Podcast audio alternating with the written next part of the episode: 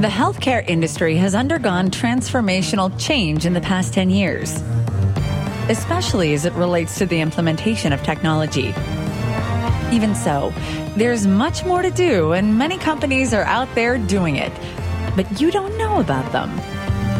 At Intrepid Healthcare, our podcast will bring you the crazy ones, the rebels, the troublemakers, the ones who see things differently the people that are crazy enough to think they can change the world in healthcare. So sit tight and enjoy as we tell the story of another thought leading trailblazer.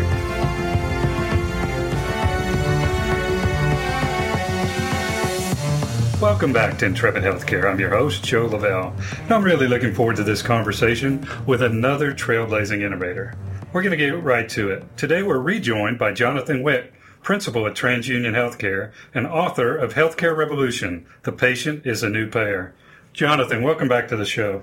Thanks for having me, Joe. Always a fun time. Well, Jonathan, thanks so much for coming back. I shared with you just a second ago that I regularly refer to your book, and your podcast last year was actually very, very popular. It was our fifth most popular podcast of 2017 because we have such great things to discuss. I know we're going to have such great things again today. But before we do that, could you take a few minutes and remind the audience about you and your background?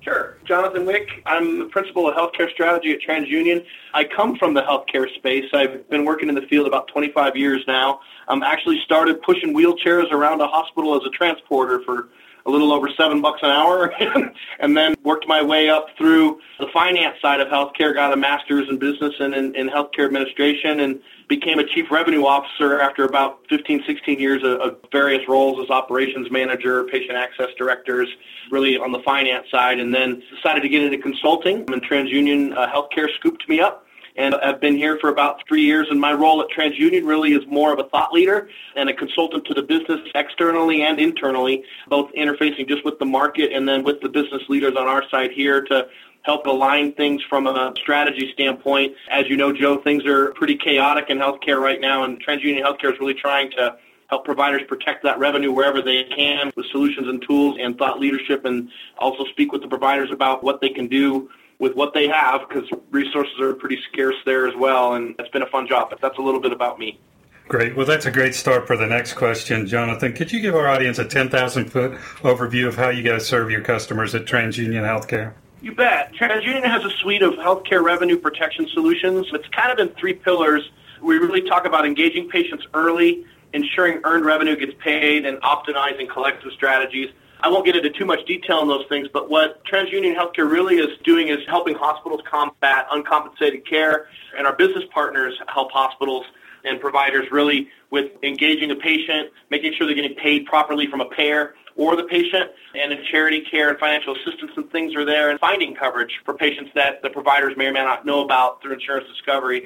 Really engaging patients early is kind of the front end of the revenue cycle. That's having these conversations that you and I are going to have to talk about about coverage and costs and all the rules that are out there from a charity or a coverage or a payment standpoint and then ensuring that revenue gets paid. Sometimes payment means charity, which is great, right? That's what not-for-profits are there for, and, and even in the for-profit space, they need to have some sort of margin to allow their operations to go both from provider and patient. And then finally, in the back, optimizing those collections. Providers and our business partners, all of us are at a level of finite resources, be it how we're funded or how we're operating, and adding capital either in cash or personnel has an indirect cost and an opportunity cost, and being efficient automating things where we can. We'll, we'll talk a little bit about that in the future. I think, I think that's, that's where revenue cycle is really going is automating things.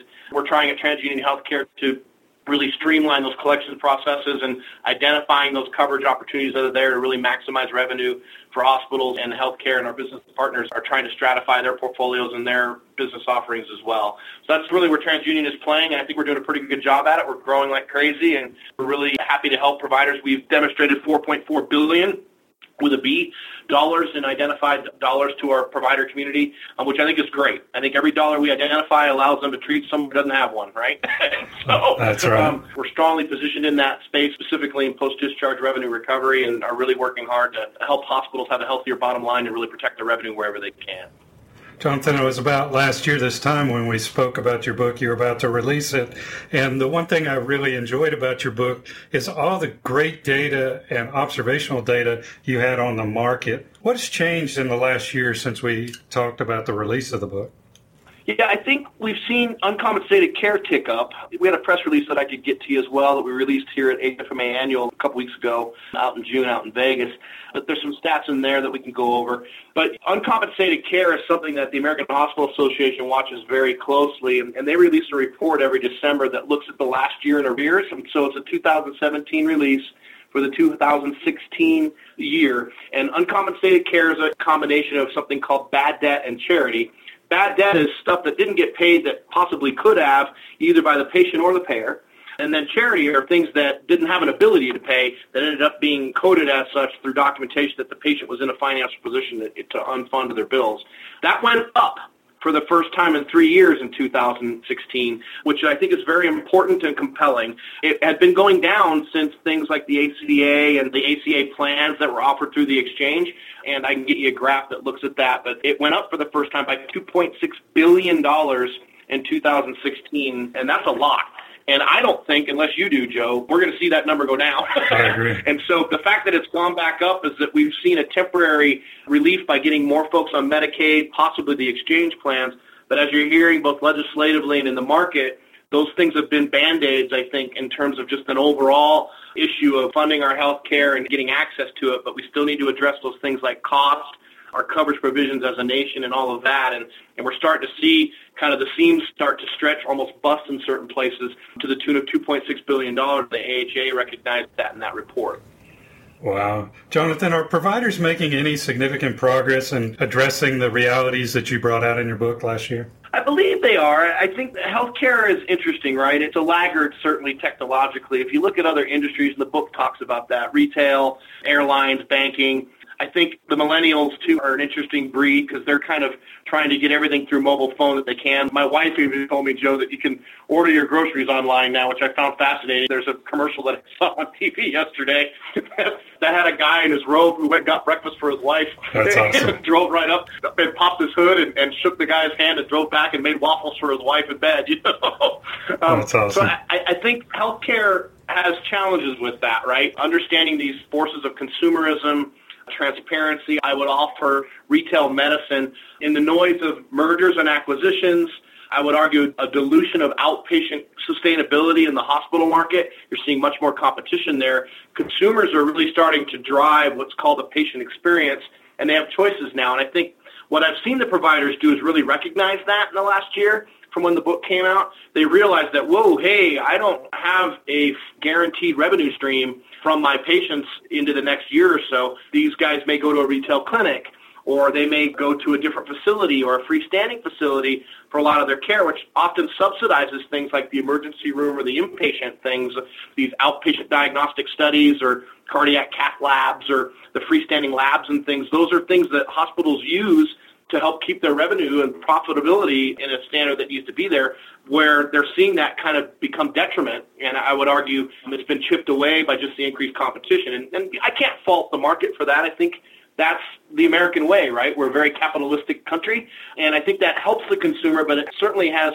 put providers on their heels and they're starting to realize that they've got to provide an experience that is really creating things like loyalty and trust with their consumer. And the first thing to break those is when finances or coverage or payments start to get askew and patients start to make a choice going, hey, I ain't going there. They screwed up my bill last time. or they told me one number and it's a different one now. Or I couldn't get the appointment when I wanted it. All those things are certainly choices that we make when we're going to a restaurant or a mechanic or a bank or an airline any of those things happen, we're like, well, hey, I'm a consumer. I got choices. I'm going to go somewhere else. And the providers have realized that and are really starting to firm up their relationship to the retail market. And I'm even hearing patients being called consumers now, not patients, as interesting as that sounds. But that's what I'm seeing happen as kind of a driving force lately. Yeah, and a great example of that, Jonathan, I told my primary care physician at the end of 2016 that if he did not implement telemedicine in 2017, I was going to fire him. Yep. And he just kind of laughed at me and looked at me like, we live in Alabama, dude. It's not going to happen. And I said, that's fine. I'll just give my care somewhere else.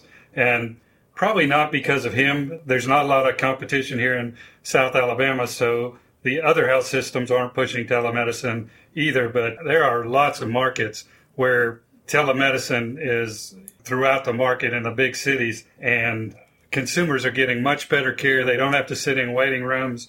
They don't have to sit with sick patients, yada, yada. All the consumerism realities and benefits of telemedicine are really coming to fruition, at least in the bigger and more competitive cities. So that's a great example on the non financial side. And I've had no problem finding online physicians to replace my primary care physician. So yeah. maybe I'm a little forward thinking. I don't think so but more and more consumers, especially the millennials, are going to be thinking like me. I believe. Absolutely. Yeah, and I think the market's moving towards telemedicine type delivery, and you can't fix all things through the phone. We know that just by our utility bills and, and when we go buy a car and such. But but I think that you're going to certainly see a drift and a transition to things that can be will be there. So things like payment, to your point, primary care visits, I would argue some of the diagnostic testings. I mean, imagine instead of going to a lab, a kit gets sent to your house, the catch is done there, and then you send it back. I've seen telemedicine in, in the emergency rooms have neurologists for stroke that are in another state diagnosing the patient right then and there. There's caregivers at their side, but I think you're going to start seeing a lot more of that because that's what consumers and patients want. They want their health care right now, right away, my way. They want to pay for it, access it in the most technologically advanced way, like they're getting in any other transaction that they're making outside of healthcare, and you're going to see that continue to grow. Jonathan, you guys came out with new analysis that shows that patient balances after insurance are continuing to increase in 2018, driving bad debt and uncompensated care. What are the challenges and the risks here? Yeah, so PBAI, we call it, or patient balance after insurance, something we watch very closely. The nice thing about TransUnion Healthcare is that we're part of a larger global data risk and data provider, TransUnion as a whole, and that's awesome, right? Because we're able to look at healthcare a little bit differently by leveraging our data assets, which is really, really fun. And one of the reasons I actually enjoy my job and came to TransUnion, it's just fascinating the things that are possible through the power of data and providing those risk insights. The study that we did, we looked at how patients' estimates came out when their care happened, and we trended that over time. We also looked at how insurance claims are being adjudicated, which is a fancy word for basically being discounted per the contractual rates that the insurance is in place, and then also, you know, if there was an insurance there, how self-pay and the government plans paid their part or not, and then which portion of that was insurance and which portion of that was the patient balance. And we really kind of broke it out into those different fields. Overall, the patient balance after insurance, and this isn't a shock, Joe, went up about four points from 2012 to 2017. So it went from 8% to 12%. And that's pretty compelling, right? So in the next five years, so by 2027, when, when you and I are talking, and I'm sure we will be, you know, that number will be in the neighborhood of 16% or maybe 20% because I think the slope's a little higher than just a standard point or three quarters of a point per year as we're seeing just costs increase and the patient sharing increase. And What that means is is that commercially insured patients had an increase of 450 bucks to about almost $800, and we saw that increase also in Medicare. As these cost sharing pieces become more and more large for patients, they are looking for ways to afford these bills as they occur. And I think that's where there's large gaps in the delivery, right? Healthcare is very, very good at treating a patient, identifying a patient, and getting them better. We've done a good job at that and actually getting them coverage, be it through the government programs, their employer, or even through charity. Where we haven't done well is understanding how that care is going to be funded, even over time. So you're starting to see banks and banking type transactions really start to infiltrate the provider market and what I'm seeing recently is it's no longer about collecting a copay. It's about financing your care over time because these amounts, as they became larger, have outgrown the liquidity of people's bank accounts. The Federal Reserve also does a study, which I track very closely, that says that people have to borrow beyond $400. And so $400 is the average amount that people have that they can cover for, quote, emergency expenses. So your radiator, your tires on your car, maybe an unexpected thing going out like a furnace or something like that. Well, care's in that bucket too. Well, working in the industry, $400 is really a sneeze in a hospital. It doesn't take you very long to get there. And so people have to hypothetically borrow against that. In the book, there's a grid in there in the middle that I had kind of had some fun looking at what are the average costs for things like a doctor's visit or a CAT scan or CT scan or maybe a, an appendectomy or, or even a, a childbirth or a hip replacement. And that $400 goes very, very very short. It doesn't have that long of a runway when it comes to funding your health care. And so what that means is that people are having to borrow or the hospital's having to float those amounts over time. And so it's no longer about collecting those copays. It really is about financing care and navigating that. And I think providers that do that well and leverage tools like TransUnion Healthcare has or really engage that patient early and understand what those funding mechanisms are from the patient or the payer and are really looking at ways to look at that post-discharge revenue and making themselves whole by protecting their revenue are going to do better. I attend a lot of shows and I'm in the market a lot, and what I see is hospitals are either dying on the vine or growing. And the ones that are growing have really holistically looked at this and said, hey, how are we going to protect our revenue over time? And how are we going to have a patient navigate that? And how are we going to have a payer navigate that? They've got very firm strategies in place in terms of protecting that revenue and making sure they're getting paid properly and assuring their revenue over time. And I think that's what's changing, and that's what this report talked about was from a patient balance after insurance perspective. Jonathan, what are some ways that you're helping providers, TransUnion Healthcare is helping providers to combat this problem? Well, you know, I'll go back to our three pillars. I think we really want them to engage their patients early and make sure that their staff are empowered to do so. You know, by that, that's making sure there's insurance in place, there's estimates in place so they know what these costs are and what the risks are. There's coverage in place just because you have insurance. You know that all too well, Joe, with your experience with your mother and yourself personally. Just because there's insurance doesn't mean it's covered or affordable.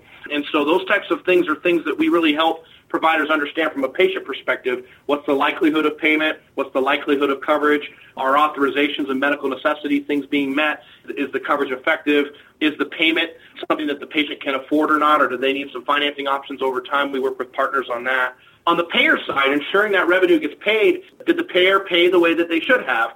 Medicare is a great example of that. Medicare is the largest payer in the world. I would argue they pay their bills pretty well, but they know what they know, and there's things they may or may not know. The patient was discharged to a skilled nursing facility, but the patient didn't go there and went home. Medicare assumes that the skilled nursing facility should get some money and the hospital should get some money. That's how they get paid. A lot of people don't know that.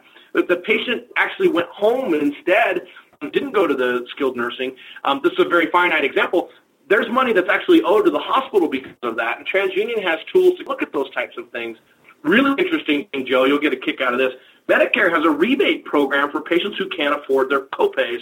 A lot of people don't know that. It's called the Medicare Bad Debt Program. We just recently acquired a company called Healthcare Payment Solutions, which really looks at and helps a hospital record how many Medicare beneficiaries paid their copays, coinsurance deductibles, or not. And if they did not pay their copays and co-insurance deductibles, and the hospital attempted collections upon those. This company runs a report. They provide it back to the hospital and say, hey, here's $100,000 or a million dollars, whatever it might be, of payments that Medicare actually can pay you back once you submit these forms. It's not one to one. It's I think the rate right now is 65 cents on the dollar, but at least it's something, right? To get revenue back to you to make you whole because the payer certainly isn't going to pay that back. Medicare is unique in that that they have a program that pays 65 cents on the dollar, but that company helps a hospital identify those dollars and get the funding back to them, where otherwise it just would have ended up being in that bad debt bucket that we talked about. Those are just a couple of examples of how we're helping, but we're constantly trying to innovate others and really help providers protect their revenue wherever they can. Perfect. Thank you for that. Jonathan, what can consumers do to cope? I think they need to wake up. The book talks about that a little bit too. When I speak publicly, and I kind of start to shock and awe the crowd. One of the things I start with is if you're upset about your healthcare costs, it's all your fault. And I point at the audience. and, and it really is because we, as the book talked about, have became an entitled society to some extent. And I'm not saying that to blame. I'm saying it for awareness.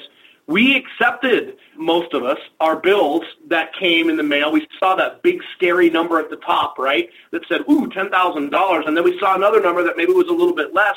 $3,500, and then we saw a number at the bottom that we owed nothing or a very small amount, but we didn't react necessarily or inquire about that top number if we had someone else paying for it, be the government on Medicare or Medicaid, a charity program perhaps, or even your insurance company that you're commercially insured through, those numbers all inflated dramatically over the last 20 years.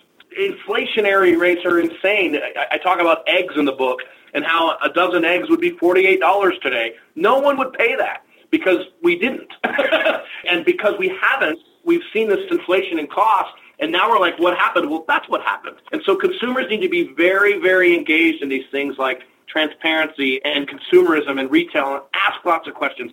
Look up doctors. You know this all too well, Joe, with your mom. I'm sure you guys looked at where your options were, which quality outcomes were there, what was affordable, what did your coverage have, what were options beyond your coverage for payment, be them in affordability for charity or payment plans over time. From an access standpoint, which was the easiest for you, getting care from home from a telemedicine type model or going to a clinic that's freestanding that's not part of a hospital or going to a hospital and getting it, whatever those things are, those questions often aren't asked until the envelope and the bill comes in the mail.